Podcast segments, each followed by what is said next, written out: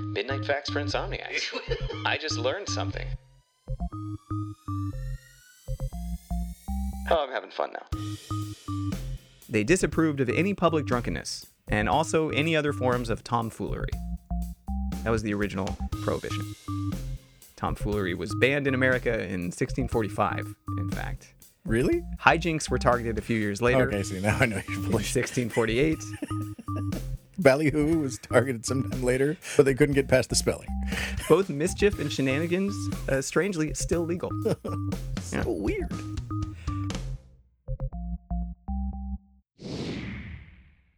Hey, Duncan. Hey, what's up? This topic suggestion was from Stebble the Insomniac Ah, Stebble. from Discord, and the suggestion was prohibition. Oh, Lord. Okay. Not prohibition of all things, but specifically American prohibition of alcohol, was my assumption. You said prohibition, but that would be a very broad term Truly. because humans have a long and storied history of prohibiting stuff, mostly fun stuff like alcohol and transactional sex and public nudity Drugs. and murder, Yeah. whatever you're into. We don't kink shame. We don't kink shame. Cannibalism and meth.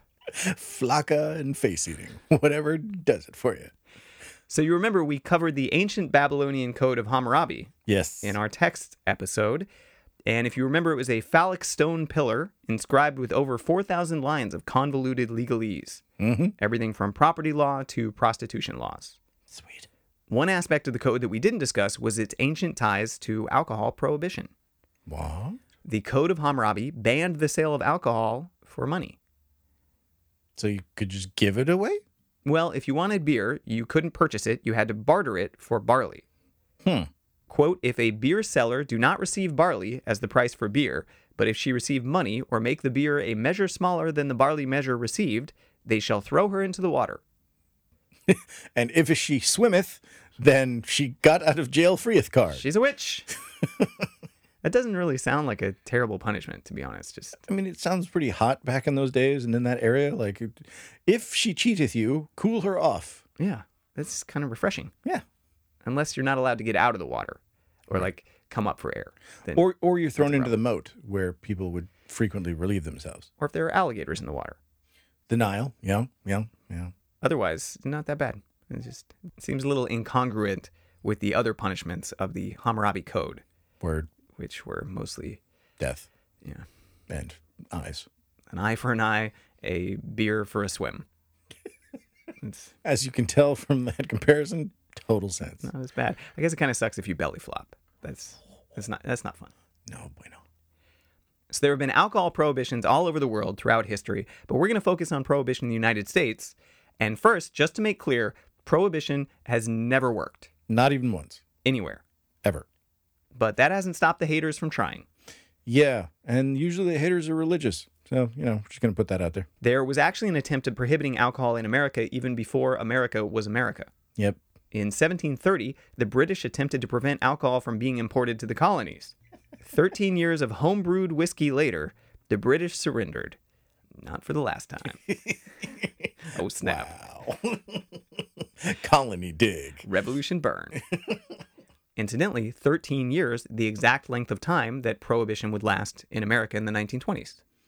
Also, the exact length of time that you can try and lie to yourself that prohibition might work and Mm-hmm. finally have somebody come to power who likes to drink whiskey and have them go, go fuck yourself. Apparently, 12 years is the longest Americans can tolerate sobriety, Even vague, mostly a lie sobriety. or could at the time. Now it's like half a day. yeah. Just- I mean, it's like I have restraint. I don't drink until my lunch break. Alcohol is actually very American.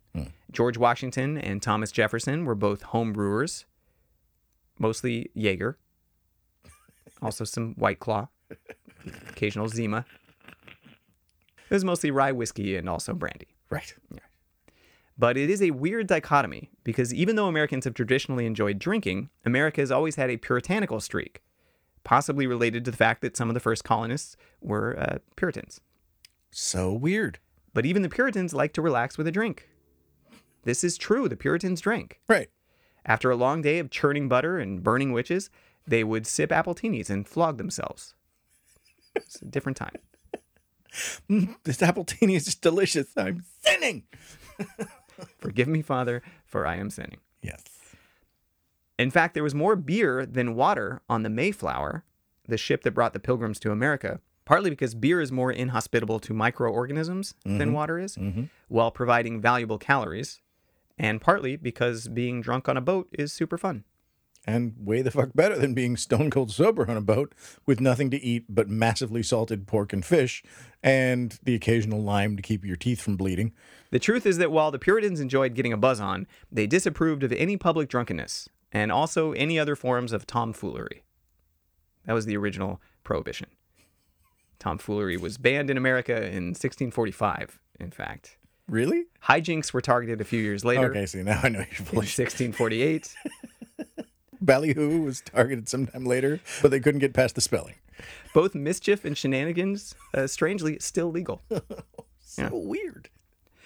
But by the late 1800s, alcoholism, also known as dipsomania, I didn't know that.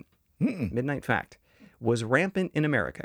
The average adult male was a dipsomaniac, imbibing between 7 and 12 gallons of alcohol a year. It's kind of, Lightweights. yeah, it seems a little low. But apparently that is more than today. Quote, that works out to more than a bottle and a half of standard 80 proof liquor per person per week. And it is worth noting that this figure is based on the drinking habits of every person aged 15 and older. Wow. Okay, that makes it slightly more impressive. Yeah. And and wifeness gets mad at me if I drink more than one bottle a week. Essentially, everyone in America was drinking teenagers, ministers, even pregnant women. Yikes! Lots of hair lips. Explains a lot of decisions that were made during that era. Yeah. And this is another thing I learned that I wasn't aware of is that before Prohibition, the alcohol industry wasn't regulated basically at all, Oh yeah. which means that you could buy a bottle of whiskey one day and it would be like 80 proof. And the next week, the same bottle might be 180 proof. And the next week it might be ethanol, and you'd go blind. This is a fun little game of alcohol or poison. is this night going to consist of lighthearted fun or slow, agonizing death? And blindness. Yes. any well-attended party could just spontaneously turn into Jonestown. Absolutely. Or anyone who's ever brought Everclear to a party knows how quickly that party can descend into madness. So just imagine a party where people are drinking 110 proof whiskey or 100 proof whiskey on purpose and not mixing it. I wonder if like that's why alcohol was super even more addictive back then too, because it's like intermittent reinforcement. Like you didn't know what you alcohol is like a box of chocolates. You never know what you're gonna get. Like every time you went, you're like, is this gonna be a mild buzz or am I gonna be naked in a ditch? some nights are a blast, some nights are an ordeal. Yes. You'd never know. You never know. Also, since anyone could brew alcohol, whiskey was more than just prevalent, it was actually cheaper than coffee or tea or milk. Yeah. So maybe that kind of puts the magnitude of the issue into a little bit of context. Alcohol was a problem. Yeah. Britain had the same issue with gin for a while there. I can't remember the, the dates. But yeah, gin was being sold out of, I shit you not, wheelbarrows just filled with gin. And you would pay somebody like a, a quarter pence or like, you know, whatever. And they would just dip their cup in and drink it down and fuck off on their way. And there was no drinking age. Just a- so it was just drunken 10, 8, 9 year olds wandering around. Yeah, it was fucking debauch. Swilling from a mobile pond of gin. Yep. Oh, God. Or just dipping your hand in it. Ah, It's just heinous. Yeah. Much of the prohibition movement was inspired by the supposed threat represented by immigrants like the Irish and Italians, who were portrayed as heavy drinkers. Unlike today, when we have transcended stereotypes, and St. Patrick's Day is just a celebration of Irish culture rather than an excuse to vomit out green beer. Right. Or you might have reversed those two. By the 1870s, the temperance movement began to gain momentum, and much like today, the country was intensely divided, in this case between the dries, who supported prohibition, and the wets, who were fun. The dries who supported prohibition and drank secretly and very ashamedly, and the wets who were just like, fuck you, I want to drink. That's a good point. Hypocrisy was huge, Rampant. very popular back in the 1800s, 19, I early mean, 1900s. still pretty fucking popular. Hmm. then it's fair. It's never gone out of fashion. A popular technique for the prohibition movement involved arranging groups of singing women, known as visitation bands, that would descend upon liquor stores and saloons, singing hymns at the patrons and praying for the closure of the establishment. Sounds like a really good way to catch a few bottles in the headpiece there. It was like aggressive caroling. Seriously. It's just a n- fun mixture of entertainment and harassment. Slightly less subtle, activists like Carrie Nation in Kansas would barge into saloons and smash bottles of alcohol with a hatchet. Carrie Nation? Carrie Nation Was that a dude? as a woman. So it did sound like Karen for a reason. Yeah. Yeah. Prohibition Karen. Being arrested more than 30 times did not deter her from her campaign against belligerent drunkenness and bad behavior. Behavior like barging into places where you're not welcome and smashing a bunch of bottles. Barging into a place of business and destroying merchandise you haven't paid for. This is a real buzzkill. You know, you know. But these techniques were effective, and successes for the temperance movement began to rack up. Also, giant supporters of the temperance movement, purveyors of tea and soda, Weird. probably for ethical reasons. Oh yeah. No, definitely not because they could sell more of their product than than the whiskey You would think soda producers would actually, it would benefit them because they could be used as a, um, mixer. Yeah. Or back. yeah, because the alcohol probably tasted like shit. And so you had to have a shot of Coke, Or literal Whatever they- cocaine back yeah. then. dude, cocaine laced coke mixed with 100 proof whiskey. Are you fucking kidding me? Yeah, there like- would be so many bars burned down. I like that they're like, we need to get rid of alcohol, and then you can just drink your cocaine sodas. One vice at a time. Seriously. Focus people. Post 1800s, the powerful anti saloon league, led by historic douchebag Wayne Wheeler, developed the innovative technique called Wheelerism, or pressure politics, to procure congressional support. Wheeler's lobbying organization famously cared more about how a politician voted than how a politician acted. Talked about that hypocrisy. Hmm. So they were happy to work with notoriously hard drinking politicians, and the group used mass media campaigns as well as hardball tactics like fake telegrams, in which a few thousand people would each send multiple telegrams to Congress signed with different names, giving the impression of mass support for their cause. Huh. It was fraud. Ah, Yes. Mail in fraud. Oh. That's like a major felony. Yeah. Postal fraud. That's a big deal. And it's also a, a tried and true, you know, political trope now. Well, you got to do what you got to do for the Lord. Remember the Lord, the thing that created all things that needs your help specifically. You know, when you're working for an ethical cause, The ends justify the means, of course. Hmm. Yeah, we'll get there. Mm. Uh, the Anti Saloon League in the South was also closely associated with the Ku Klux Klan. Wow. And that makes the Klan even worse than I always thought it was, as that means they were lighting crosses on fire and terrorizing people while sober. Yeah, I at least hope they were racist and inebriated, Right. as opposed to just Like really powerfully, committedly racist. no excuse. None. Not that it would be an excuse. I, alcohol has never made me racist. That's not why I stopped drinking. It wasn't. It wasn't because Outed himself, Jane. of all the things alcohol made me do that I regret.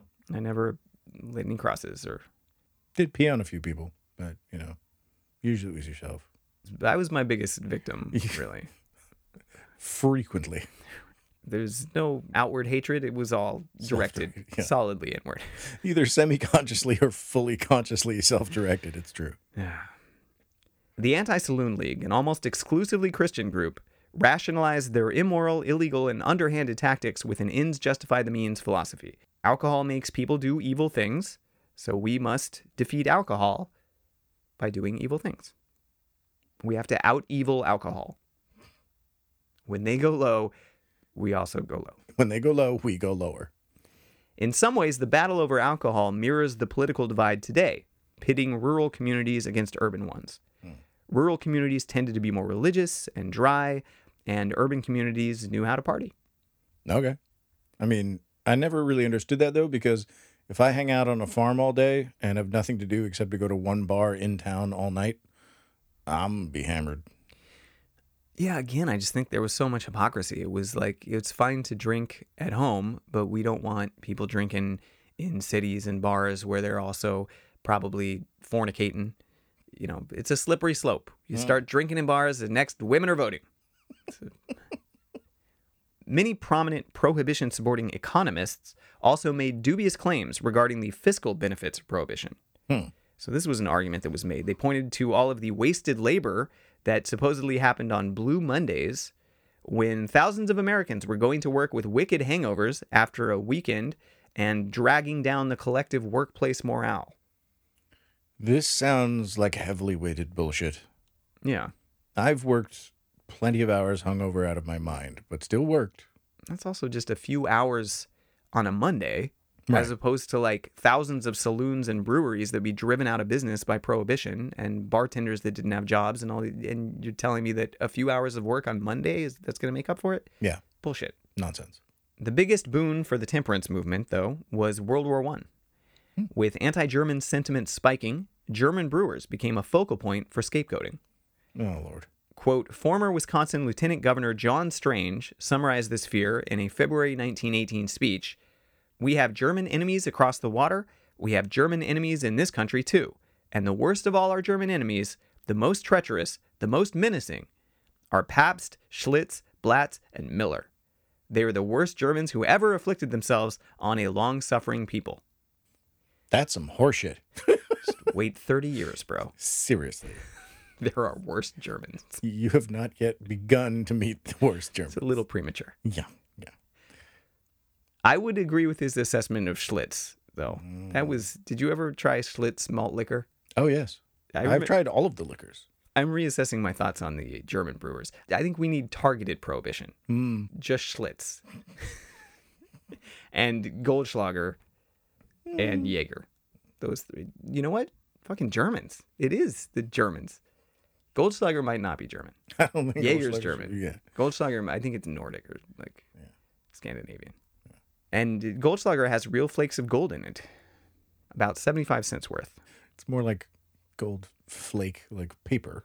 That's so weird. It's gold is the, ultimately it's a rock. You just have rock flecks. It's just yellow dirt. It's debris in your liquor. I mean, don't look at me, man. I don't drink it like regularly. I used to have it now and again, but it gives me a wicked hangover because it's all sugar. It could be worse. It could be a worm. Some tequilas include a marinated worm in the bottom of your A mealworm, to be specific. Yeah, I'm not a fan of this trend of detritus in my alcohol. I don't, I'm not paying more for that. Wait a second, wait a second, wait a second. You want me to pay more money to drink worm liquor? That was a brilliant marketing strategy. Someone was like, "There's a worm in here," and he was like, "No, no, no, that's uh, that's the good stuff. That's the goal. You drink the worm, man. That is an indicator of quality that there is a tiny Dead, pupoid creature in your fucking drink. Ugh. Yeah. No. So anyway, the popular narrative was that German brewers were sabotaging the war effort with their evil firewater by breaking up American families, leading American men astray, and corrupting the troops. Okay. Maybe even more compelling and useful for the aspiring prohibitioners was wartime rationing. Grain production was viewed as vital to the war effort, and in 1917, Congress passed the Food and Fuel Control Act, outlawing the use of any grains or foodstuffs for producing distilled spirits. Hmm. In December of the same year, President Wilson signed a proclamation limiting beverages to no more than 2.75% alcohol by volume. So there was momentum building and the Selective Services Act, aka the draft, also included a provision forbidding men in uniform to partake of alcohols. Wow. I'd have been court martialed real quick. Yeah. You can guess that the troops had mixed feelings about this law. Wait, you want us to face mustard gas but not drink? gonna- You can go fuck yourself. I'm going to fight for my country in a filthy mud trench. I definitely want to do that sober. Mm. A popular song of the day that sums up their sentiment was Alcoholic Blues. Quote, I wouldn't mind to live forever in a trench if my daily thirst they only let me quench. But not with Bevo or ginger ale. I want the real stuff by the pail. I don't know what Bevo was. I, I'm assuming it was as gross as ginger ale. But the troops were a little too busy dying in heaps to mount an effective anti prohibition campaign. So the temperance movement had all of the momentum. Yep. However, amending the American Constitution, as many listeners know, is not easy. It requires a two thirds vote of both houses of Congress and three fourths of the state legislatures. So while the soldiers were away, our good buddy Sleazy Wayne Wheeler of the Anti Saloon League drafted legislation that took the name of House Judiciary Chairman Andrew Volstead. You've probably heard of the Volstead Act, Mm. prohibiting any beverage with more than 0.5% alcohol. It was enshrined as the 18th Amendment. The Volstead Act is prohibition. Huh. It was passed on January 17th, 1919. By the way, Andrew Volstead, most epic mustache in mustache history. Even more so than, you know, Wyatt Earp or those other guys? I think so. I would challenge you to find a better mustache. I mean, you're not showing me a whole lot of pictures, so I don't, I don't even know what's going on here. Okay, let me. I'll do that. I'm gonna start a Discord room for mustache battles. You have to bring three mustaches to the battle. Best mustache. Why does that out of sound three- pornographic to me? I don't. Because mustache rides are a thing. Mustache rides. That's that's what I'm thinking of. Yeah. That would be. This guy would be an epic mustache ride. I mean, as long as you wanted your clitoris abraded. This would be the bucking bronco of mustache rides. Oh, Wyatt Earp has got him beat. Really? Yeah, that's nothing. Oh, that's a solid stash. I Man. mean, it's a solid. Mu- it, you got a solid walrus there, but He's got. I mean, you can barely see his chin. dude, you look up Wyatt Earp. Oh, that's a good stash. telling you, man. This one's more manicured. That's like a dandy stash. That's a good stash. Yeah. But I think uh, I think Volstead has more volume. Mm, mm. So only two states ended up rejecting prohibition. Connecticut and Rhode Island opted out of ratification. Hmm. The only non bummer states. the Volstead Act was actually vetoed by President Woodrow Wilson, who was not super on board with enforced sobriety, but his veto was overridden by Congress the following day. Hmm. Interestingly, according to government archives from Senate.gov, the actual wording of the 18th Amendment only prohibited, quote, intoxicating liquors without defining the term. And as a result, many of the senators and congresspeople who voted in favor of the act had been under the impression that beer and wine would be exempted. And when the enforcement component was revealed, they were shocked at exactly what they had agreed to support. I say, what? I have to give a.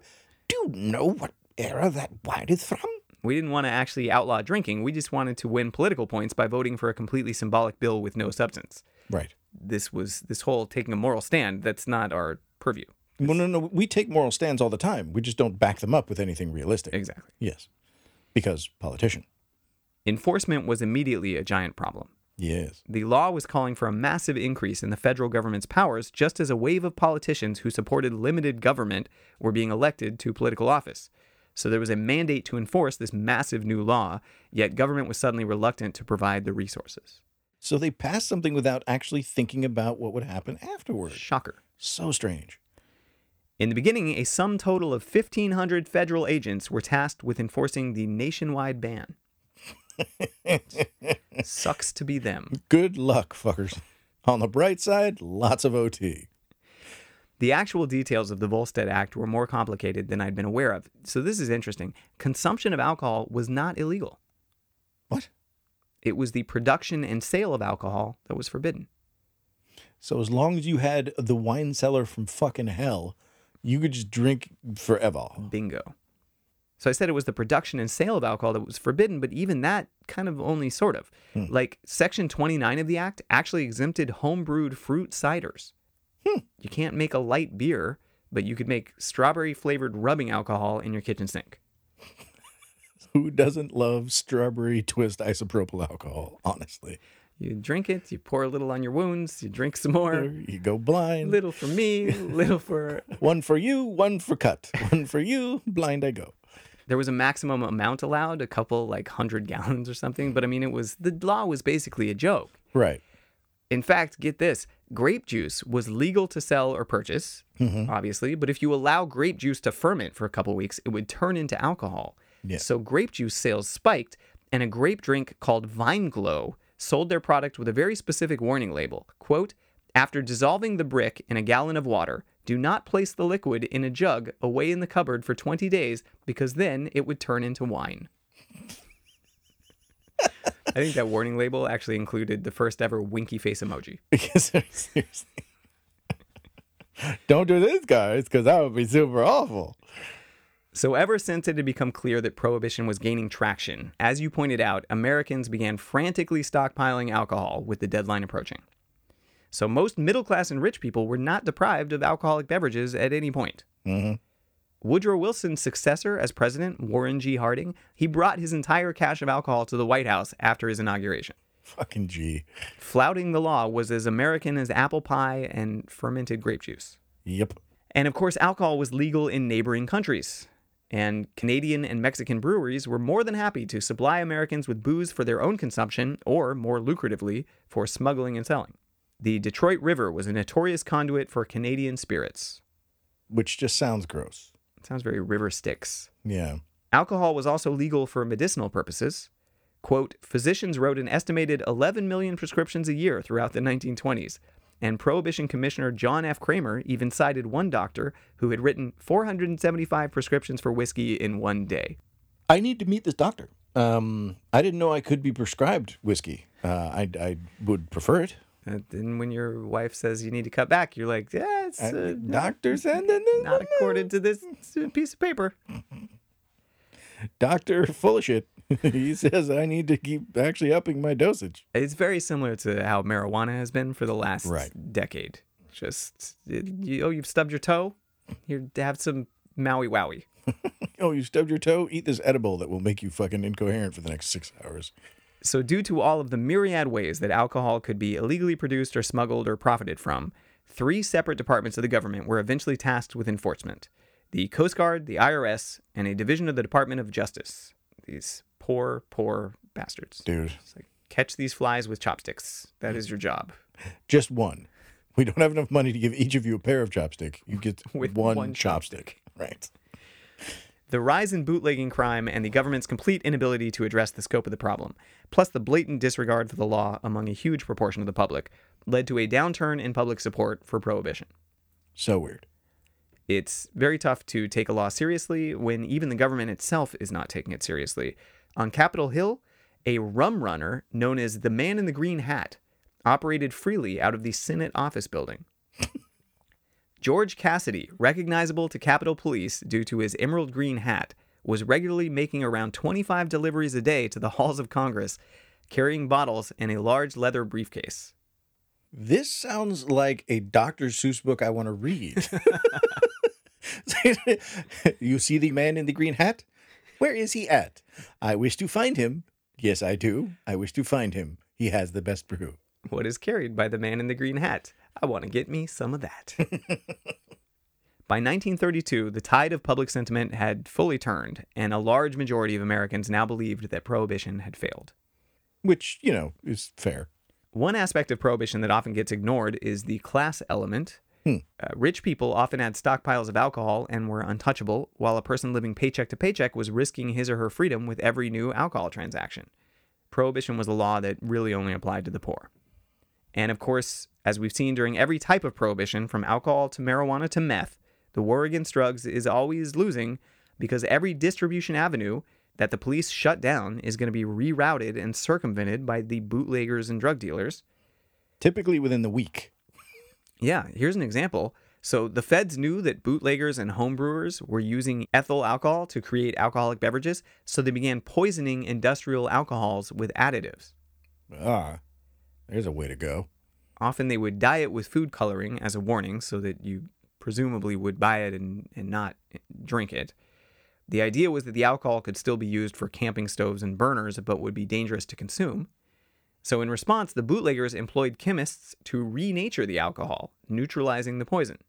The feds then responded by boosting the percentage of poison. Some 10,000 people eventually died from ingesting so called denatured alcohol during Prohibition. So yeah, it was just measures and countermeasures. There were just so many ways to procure alcohol. There was bathtub gin and moonshine and home distilleries. Uh, bootleggers, so named as a result of the flasks and bottle they concealed in their trouser legs, heavily modified their vehicles to outrun the feds, leading directly to modern drag racing and eventually to NASCAR. Yep.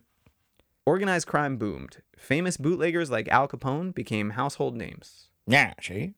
The nail in Prohibition's coffin was the stock market crash of 1929 and the onset of the Great Depression. Which, as anyone knows who's been depressed, is best time to drink, not worst kind.